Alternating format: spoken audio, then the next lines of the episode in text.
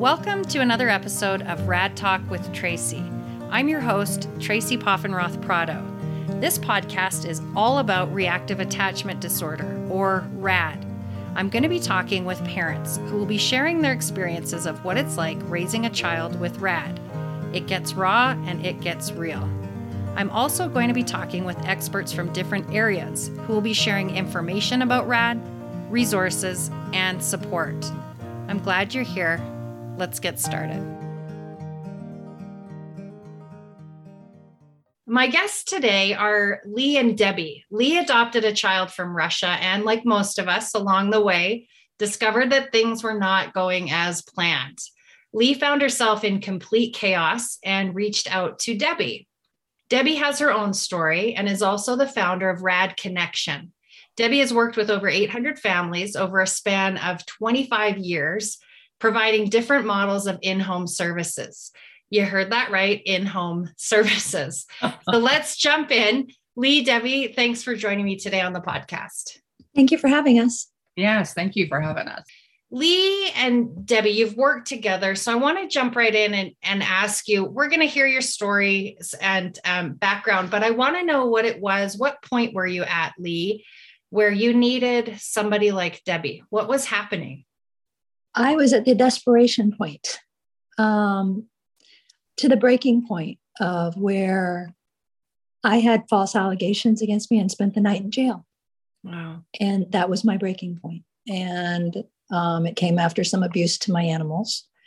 And it, of course, no charges were pressed. There was really nothing that happened. But anyway, um, I came home, threw myself on my bed in tears, and realized I really needed to do something. And to this day, me and Debbie really can't figure out how I found her number. really? so oh.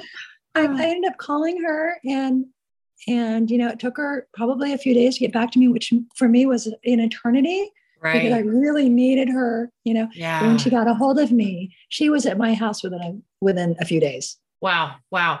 I know what you mean about not finding. I called rad advocates and I don't remember how I found them either. Isn't that funny? it is funny. Yeah. I have no memory of it. I don't, I mean, obviously I must have been searching and you find the number somehow, but that piece of my memory, yeah, is gone. But when you find those people who can help you, wow. I know. And and I was really I had no idea what I was I was going to do. And and without her, my daughter probably would not be with me right now wow. and would not be healthy right now. Either. Yeah. And so Debbie came to you and, and sorry, how soon? probably within, oh, Debbie, I think what, four days, maybe four or five days you were here. Yes. And, we, and that was just a, you know, kind of a lucky break because, you know, I wasn't so busy at the time. And right. So it worked out perfectly, I think. So I went us. from complete desperation to like no one knew what I was going through, not the pediatrician, not the uh, uh, the adoption advocate who comes to your house once a week to check on or once a year to check on you know the child right. and everything they didn't understand no one understood and everyone thought i was a witch you know and and that you know felt sorry for her because of right. triangulation and when you say they thought you were you felt they thought you were a witch like your attitude like mean mom kind of thing well it, it was partly due to her you know made people feel that way about me when oh, in yeah. her illness, you know? Yeah. And uh, so everyone looked down on me, and, and I was like, this is not why I adopted. I adopted to love a child and didn't know what I was getting myself into. Right. You were even having your family at that time, like so often it happens. Your own family was kind of turning. Yes, my own family was you. even turning against me. When Debbie got here after those four days, everyone was beginning light bulbs going off. Wow. It was like, it was a saving me. Of course, it came down harder on Elena, but that's, you know, her illness was coming to light at that point, And it's really what needed to happen for her to heal. Right. And how long was it? When did you adopt Elena?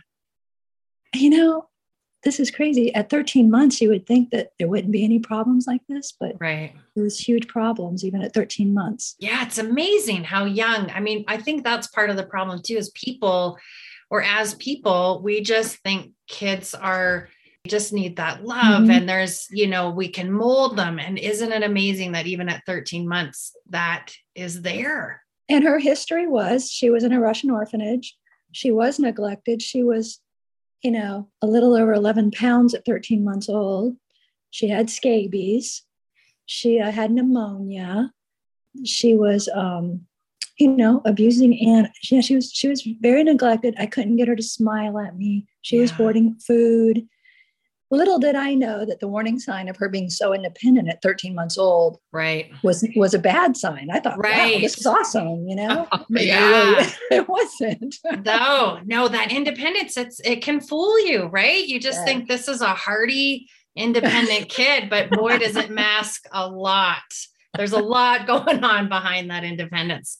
So uh, y- your daughter was 18 months. Uh, you adopted 13 months. oh, sorry, 13 months from Russia. Now, what was the adoption process like? Did you fly out there several times? Mhm. Did it happen quickly? You got to see the orphanage? Right. I went one time to meet her. And when I met her, I knew something was wrong. Really? I hate to say that, but I knew that um, she wouldn't smile at me. Yeah. She avoided eye contact. She really was. I even have a photo of her pushing me away. Wow. And I thought, wow, well, you know what? I'm just going to love her. She doesn't know what love is. Yeah.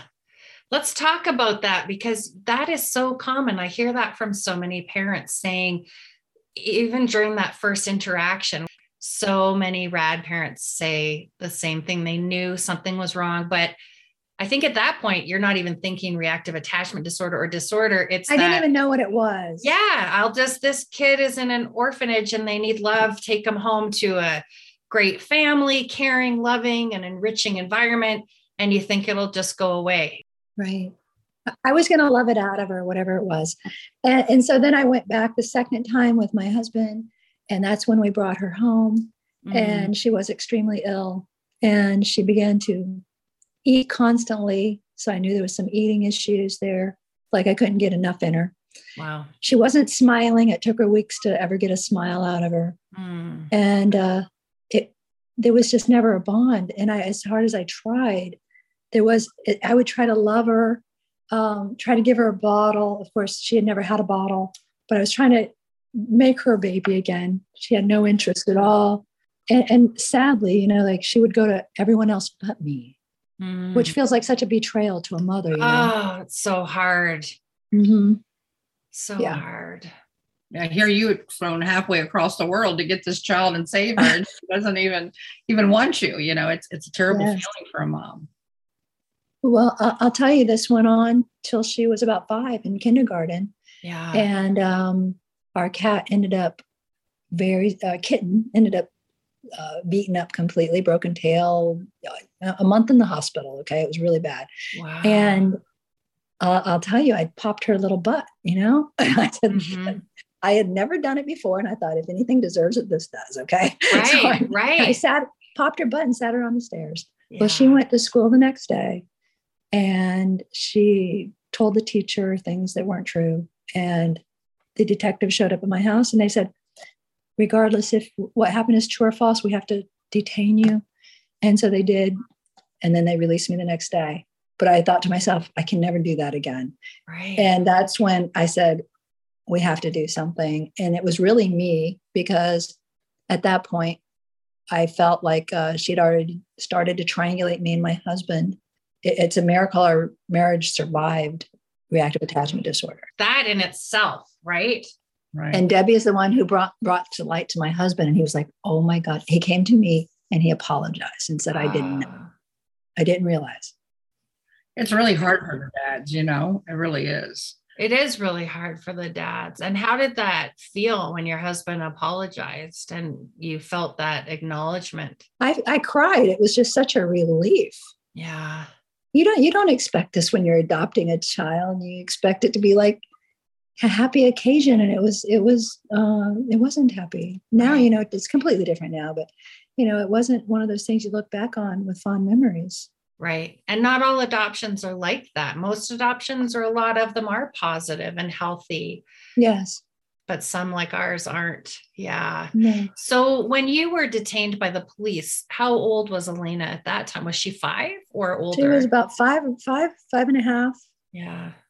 Wow. she was in kindergarten And do you have any other kids or did you have any at the time? Yes, I have one biological son that's 11 months older than Elena. Okay, so he was in the picture too. Yes. Yes, and believe me, he uh, he has gone through a lot, you know. Yeah. Yeah. I'm sure you under maybe you have a biological child and you understand that. I don't. You probably hear it. Yeah, I do hear it. I do hear it. I don't know if I'll ever know what normal is in regards to parenting, but maybe better not um, to know. yeah. But I do hear that a lot from parents. And having that comparison, I think, is really helpful for a lot of, of parents because it's validating to know, well, you know, I, I parented this child and everything's working. We have a happy relationship. They follow directions. There's a bond.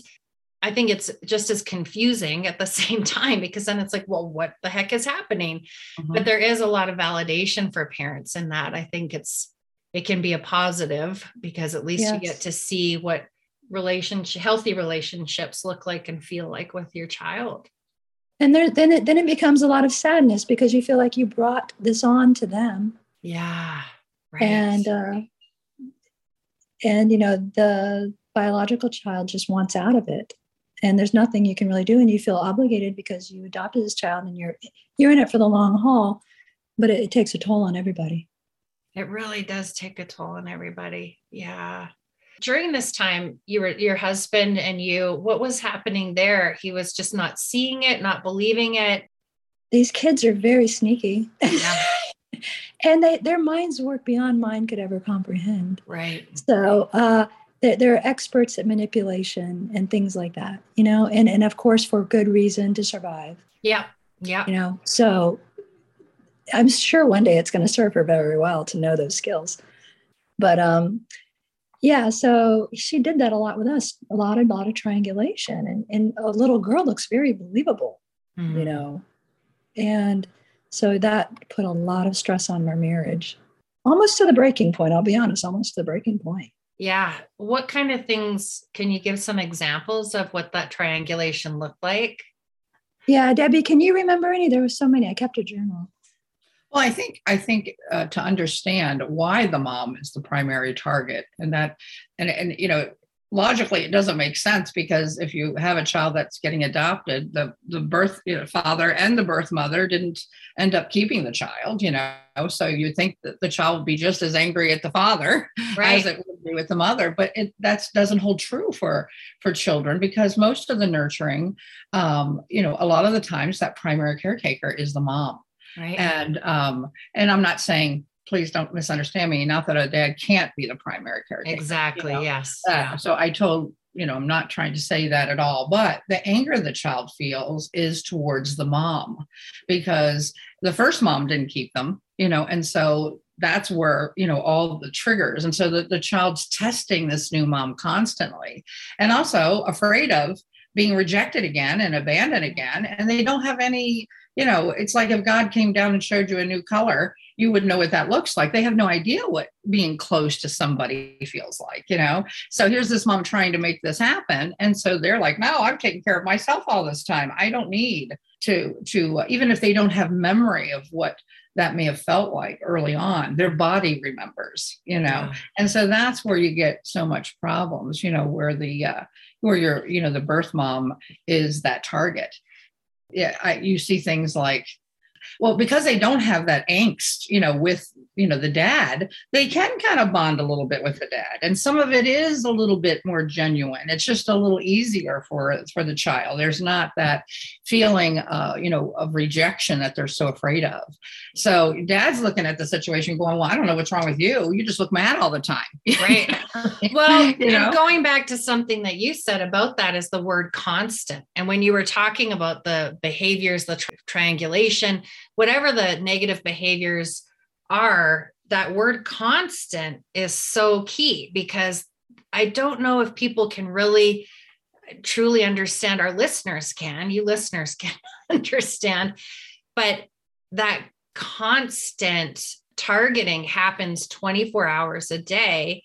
And sometimes you can't put it in words. It's You almost can't. like there's no words to it. That's why I'm having a hard time coming up with everything she did because it was so, so the undertone Yeah. we can't put it in words. It's a very cringe feeling to a mom. Your mom kind of has this cringing kind of feeling, and then you think to yourself, "What is wrong with me?" It- the, the whole, all of that. You, you you set out to adopt, to give a child a home, to give a child a chance to have some, you know, more in your family, Mhm. uh, and to save a child, and then all of a sudden you're feeling these horrible feelings Yeah. about this child, and then it just it does that self-loathing. Like, how can I feel this way? Yeah. About a poor child that's broken. Right. And I think that constant is what what you said, Lee, is it's uh it's often so subtle. And I think it happens so much that that's where we lose the words, is it just becomes such a normal everyday and it blends all into your everyday happenings that level of constant is what breaks us down and then what you were saying, Debbie, that cringe, not just kind of, oh, there were so many cringy moments. yeah. Um, yeah. And I I remember that. I don't know about you, Lee, but oh yeah. right. And just that that feeling of, yeah, I hated the mom that I was. And you do, you go through so many emotions. Ugh, That's right. yeah. But the but the. And also you feel like the child hates you, just Right. despises you. yeah, You know, and and no matter what you do, you can't change that. right. Right. You know. they they want power over you, you know, and they want to be controlling because they've had to control their world, you know. Exactly. And so, you know, everything they do, even when they might even reach out to hug, which normally, I hate to say it, but normally it's for an ulterior motive other than bonding, you know, Yeah. on their terms. But, you know, it is it- the feeling is um, that they're that self-fulfilling prophecy. They're they're so afraid you're going to reject them that they come at you at the worst time. I used to call it coffee Yes. bagel time. I'd have a bagel in one hand and coffee in the other, and they you know, come to try to hug me at that point. And I'd be like, whoa, whoa, whoa, wait a minute, you know. right. Um, and uh, uh, you know, and so that they they would set it up to actually be kind of pushed away for that moment where they could say, Debbie, Yeah. you have to tell them what we always joke about is like my daughter, and Debbie gets this with some children she takes care of, is like right when you're in the intersection and you're waiting for the car to go by, before you make a turn, you know, like right then is when they're like, Mom, like, how do you know? Right. They're How so you know? honed in. They're so honed in and they're so in tune because they've had to be. They're Right. so hyper vigilant. So as soon as your your mind is off of them and into something that could be, you know, a dangerous situation or, you know, yeah, yeah, you know, you they're they're right in that very moment, you know, "Oh, Miss Debbie, could I have? I'm like, what are you asking me that for? you know, it's just and it's it's just really tough. It really is. It's it's tough. They're going to make you pay attention to them, um, but it's normally not for good and attention. no. It's for no. negative attention. Yeah. Yeah. Yeah. Yeah. So sad. It is so sad. And it's, I, you know, it's a difficult topic to talk about because there's so many layers. And Lee, you were saying, you know, you feel like your child hates you. Did you ever, this is a tough topic. And I was just talking with one of my friends and rad moms about it, about the stigma about not really feeling connected to your child either. It's one thing that they, you know, you feel like they hate you and they might hate you. Um, and and that's a whole, you know, and where that hate comes from and blah blah blah. That's a whole other was picture. nothing, But there was no love. There, there was nothing that I cared. I wouldn't have let anyone hurt her. right. But as far as having feelings of like she's my child, I love her, it wasn't there, sadly. yeah. And I, it's it's hard to say, but it's, the truth.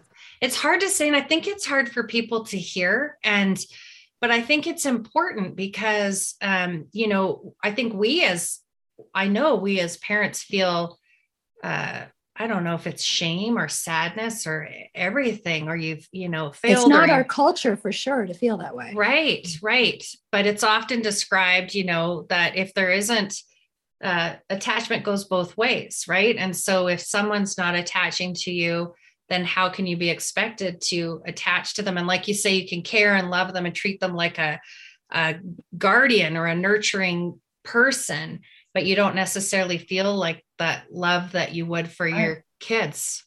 Yeah. Yeah. I always think of it like like it's a recipe, you know, and which what I put in the bowl and what that child puts in the bowl, you know, that's we make our own love that way. You know, that's how we, we're bonding. That's you know, uh, I don't need two of the same kind of kid. You know, I I like all the variety that you know my children give to me. You know, Right. but when you don't have anybody putting anything in the bowl and they're screwing your things up, you're really not going to be too happy. That is a great analogy. I love that. Thanks for sharing that. I love that. That that nails it. That really describes it. Yeah. Yeah. So Debbie, how how did you get into the work that you do? I think I had it written down that you have children, you're a stepmom, you have had an adopted child or rad. I, I have I have three biological children, and um, uh, and then I've adopted three rad children, and then I have I have three stepchildren, and so um, yeah, you know, I'll never forget watching a documentary. It was called uh, Child of Rage. It was Nancy Right. Thomas who had put that out, and that Yeah. was. I mean, that was early on, you know, and uh, I remember me and my oldest daughter were we were watching that, and I at the time, of course, it wouldn't blow my mind now, you know, but at the time, I was like, "What?" You know, I just couldn't imagine a little girl not um, having any kind of caring, uh, you know, just uh, you know, just a, a total void, you know, Yeah. of what she was really feeling, or uh, it was it was just really sad to watch. And um, later, when I wanted to become a foster parent, because at the time, you know, I was told I couldn't have any more children. That's just when I had the one child. Um, so I thought, well, I'll do fostering, you know, and I'll just, you know, get this cute little kid and uh, save her life, you know, and that kind of thing. You know, the whole thing that we all, you know, we all think, you know, and lo and behold, I was not at, uh, I was in special needs, but didn't know it in the training, you know, and I was ready to walk out of the training when I heard Were you? ago. I was like, oh dear God, you know, It's too much. Yeah. is like, what are they talking about here? You know? And before I walked out, the one lady said to me in the meeting, uh, in the training, she said, you know, they all have issues. And no matter if you go with regular foster care or special needs foster care, you're going to come across these problems. So I sat back down and, and I listened and, and I stayed with it. I have a quick question for you before we go further with the story. How do you feel about that statement now? What she told you that they all come with issues. They all come, they all come with issues, and you might as well, you know, understand those things now. I mean, you know, I, I think certainly the special needs kind of elevates. You know, you could so you've got kids that have kind of gone out of the regular foster care system and moved and moved into special needs. But you know, it, it wasn't long before I realized it was in where I was supposed to be. You know, it ended up that. Um, I was at a social service meeting because I had a child that I just didn't understand. I mean, this is my first rad kid. And I was, the more I loved her, the more she pushed away. And so I was invited to a, a two day seminar um, where Nancy Thomas was. This was like about 20 years ago or more. And um, they put that Child of Rage documentary in, you know, Oh. again, right? And I mean, I had cold chills up my arms. I was like, I my bet. goodness, this is what? This you know, what? This is exactly. Um, uh, and and it was astounding because um, you know things that I thought Nancy said.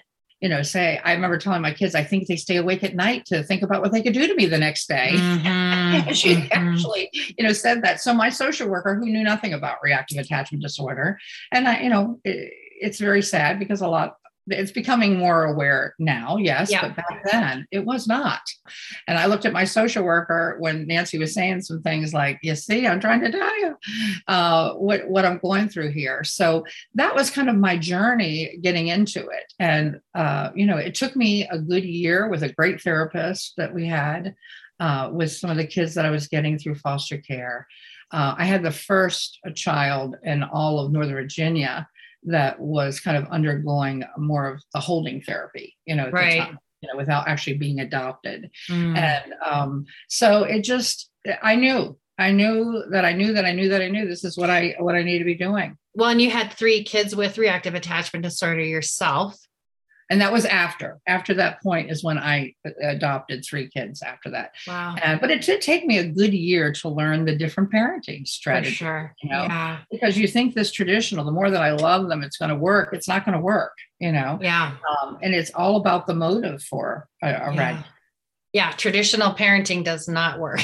does not work no matter how hard you try. right Yeah. you can talk yourself to death and it's not going to work oh my gosh. And so Lee was in a crisis. So, Lee, going back to you and your story.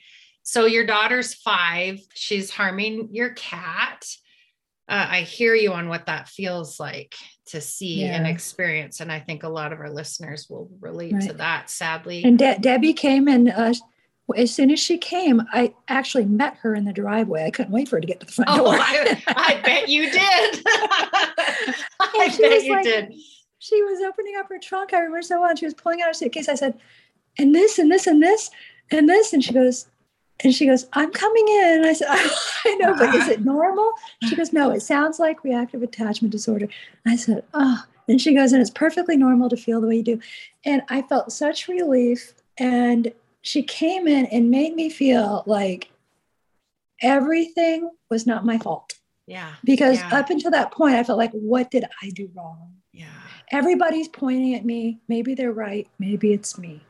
And it really wasn't me. It was what was done to my daughter as a child, as a baby, that just, you know, kept growing inside of her and, you know, manifested into this.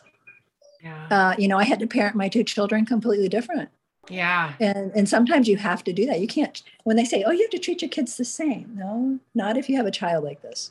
you were talking about your relationships your other relationships your you and your husband at that at this point so debbie i'm assuming you came when elena was five she was like five or six Okay. right okay Uh-huh. and Lee's family is very close. So she had the grandparents over, and the, all both grandparents are looking at Lee like there's, you know, her, her The- own mother, her The sister. aunts, You know, the everybody. aunts were all thinking she was the problem, you know, Mm, and so we had to have some really serious, um, some really serious talks, you know, with the family.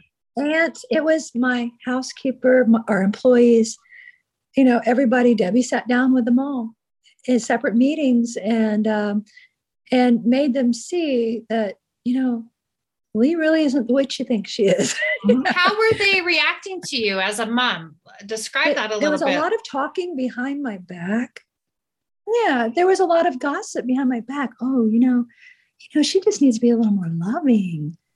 You know, or you know, I- I would try to love Elena, but she'd push me away. You know, of course, and they would they would see that, and Elena would say, "Well, you know, she treats me like this or that. She doesn't really love me." And, and of course, she's five. She's super cute. You know, like I said, but yeah, so they, they, they all talked amongst themselves. Of course, I could hear it or it got back to me. It was very They, heartbreaking. they even came to talk to me. Yes. I mean, even, even, the guy, even the guy who drove me to your house, okay, Yeah. who picked me up at the airport, okay, Yeah.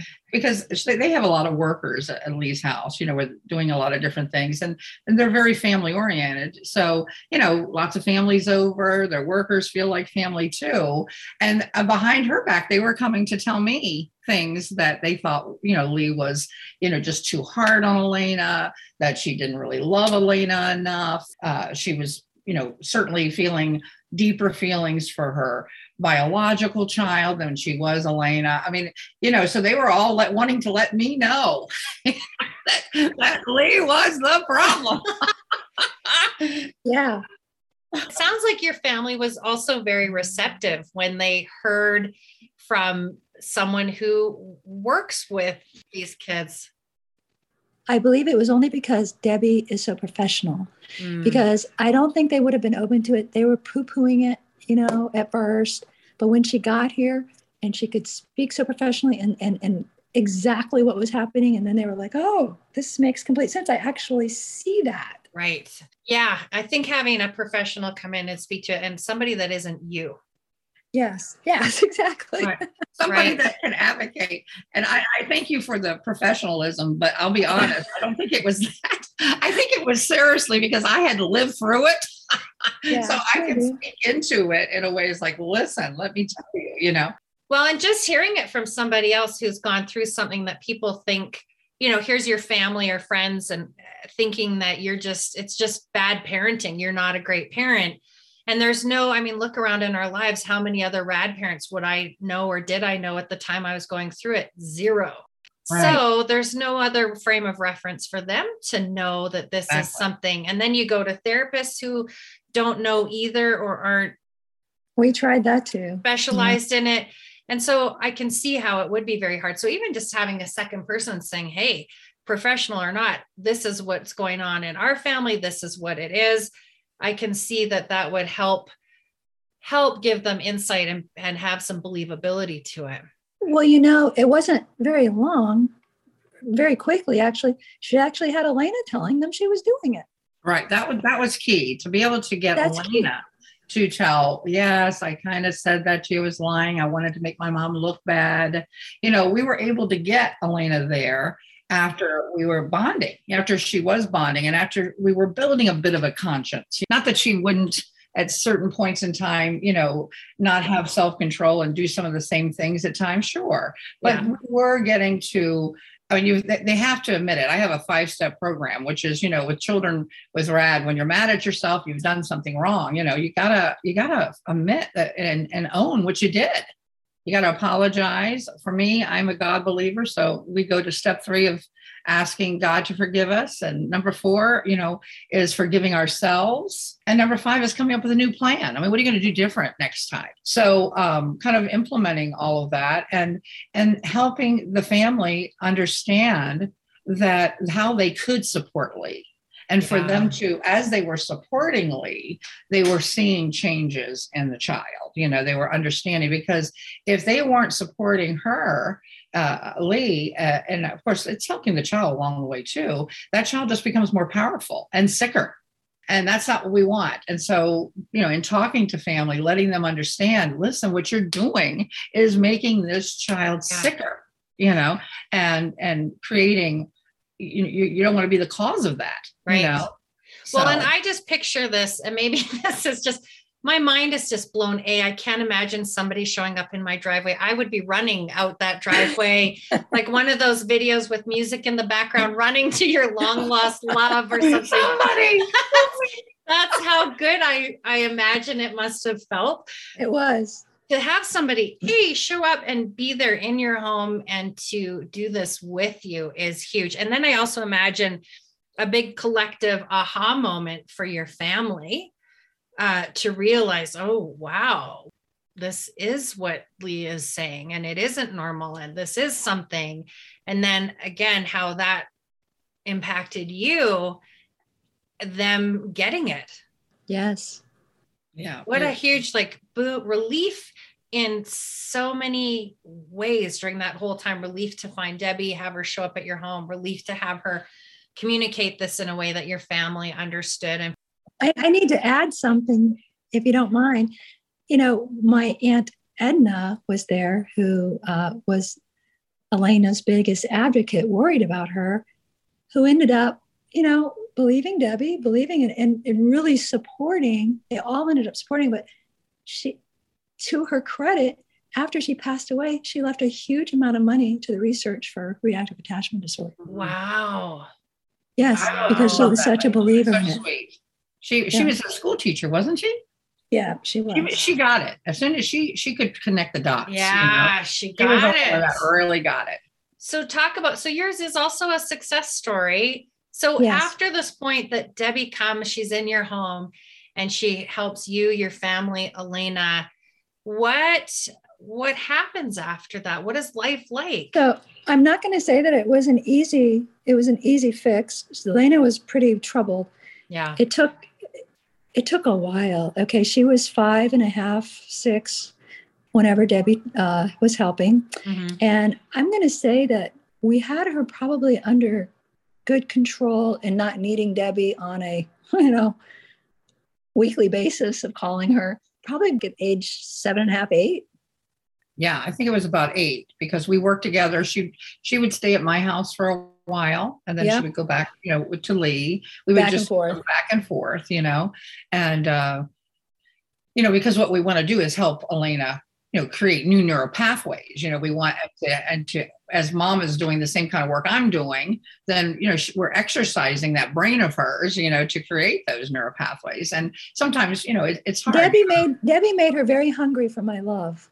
Yeah. You know and that i remember going to the first time really holding elena and feeling like it was real was very emotional. You know, there was, you know, you felt the fake hugs. You know, yeah, yeah, yeah you do. It, it, was, it was a hug with like a smile that could just melt my heart. I remember it sitting on her couch. I remember sitting on Debbie's couch, and I thought, oh my gosh, this is really going to work.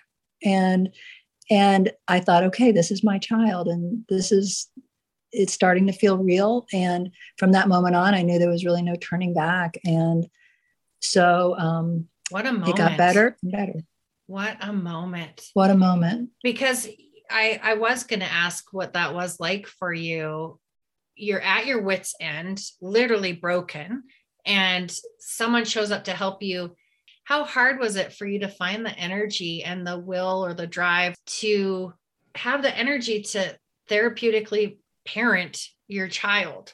I've been at that place where I'm just so broken that I think Nancy yeah. Thomas describes it as hugging a porcupine. Well, you you get so broken and you have your own resentments and issues. Yeah. Was it hard for you to I mean, I know it's probably helpful having somebody Debbie alongside of you. A lot of us don't have that person in our home with us doing that. Right. So was that hard for you or did you just embrace it? No, there there was a lot of resentment.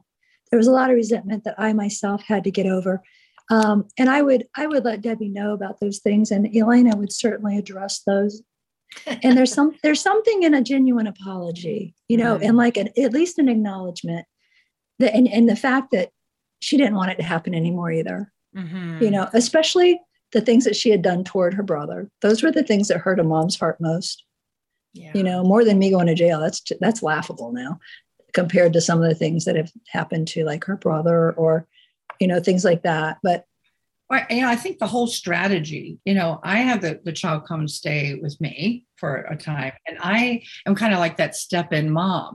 Yeah. I am, you know, I don't, I, I can hone into control right away. I, a lot of kids will say, Hey, Miss Debbie is your worst dream or your best nightmare, you know, right, right. you know, but, but the reality is, is that when I can get that child to kind of practice with me, take some love in, you know, and, and get an appetite for some love. And then we're able to kind of take that to mom. You know, I might hold the child first and then I'm putting the child in mom's lap and and and you're you're getting that genuine kind of thing. I, I know for me with my children that were rad, when that happened, I could that gave me the fuel.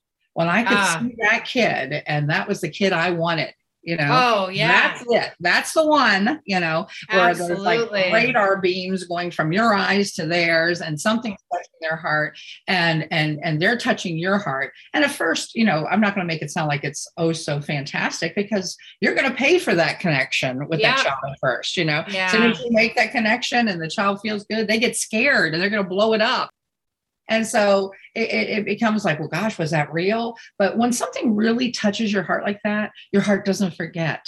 Yeah, I think that's the point that every parent wants to get to too, yeah. because absolutely that would give you the fuel. That's where we're trying to get. And Debbie, just I pictured it being like you're you being like training wheels. yeah. you know, and the reason I picture that is the way you were describing because our kids with reactive attachment disorder it's that piece of attachment that they react to. And so it's often coming from someone who is very nurturing, is supposed to be your mom, that very close, close relationship. So here you are, kind of an intermediary saying, I'm not that person, but I can show you what love feels like and how to love. And then we can upgrade and take the training wheels off. Right. And, yes. and pass you off to real yeah. mom. That's yeah. a good analogy. And, and, get on that big bike and, and get on the big bike. You know what I mean? That's right. Yeah. Yeah. It's so yeah. true.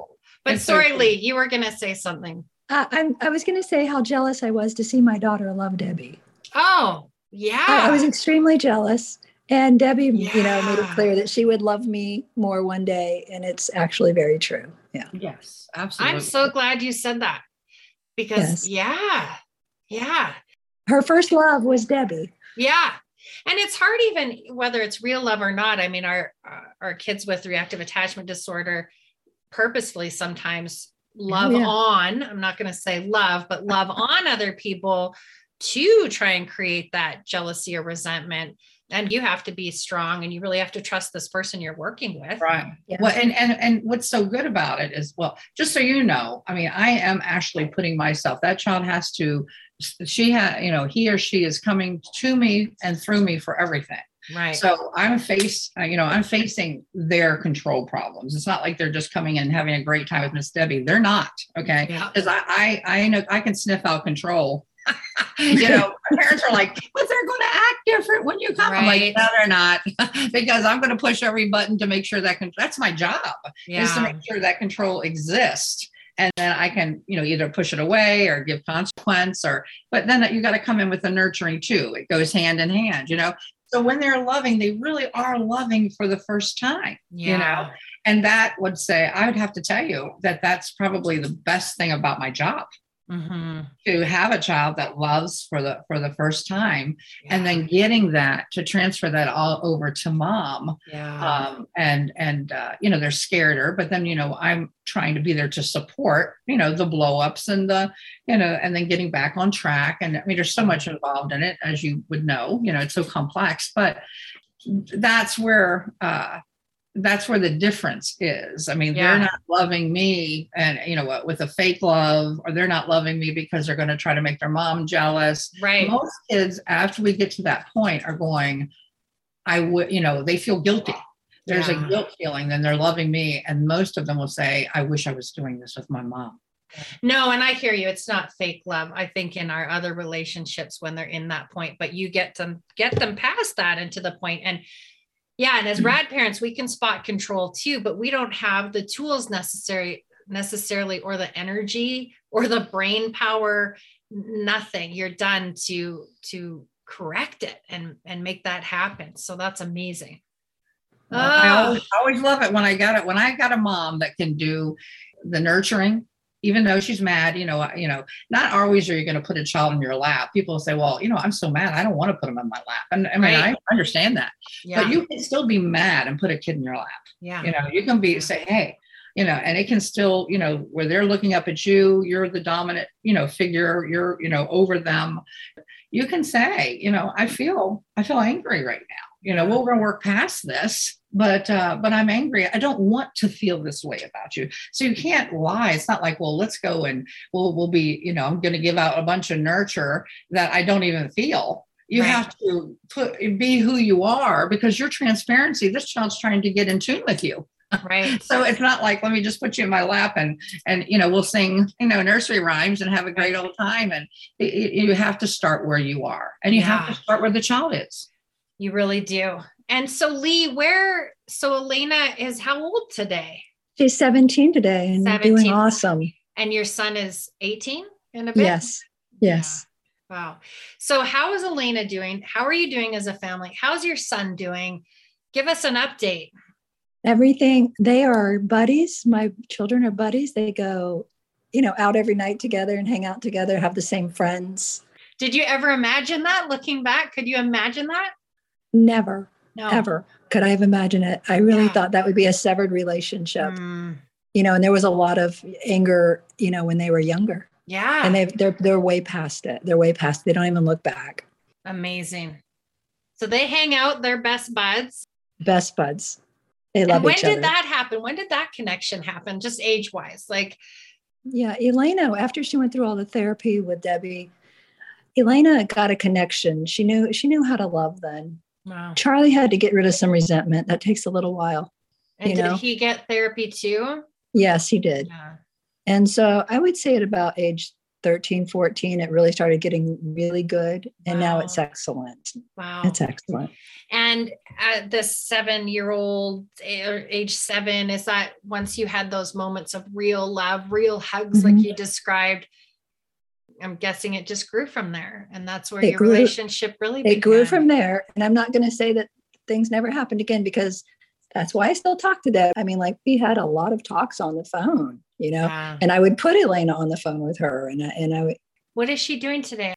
She uh she graduated actually one year early from high school, and she has already finished with her esthetician school and has her license, and now is going through real estate school. Oh my gosh. And she's only 17. That's amazing. I know. what was school like for her in before this in in her rad days?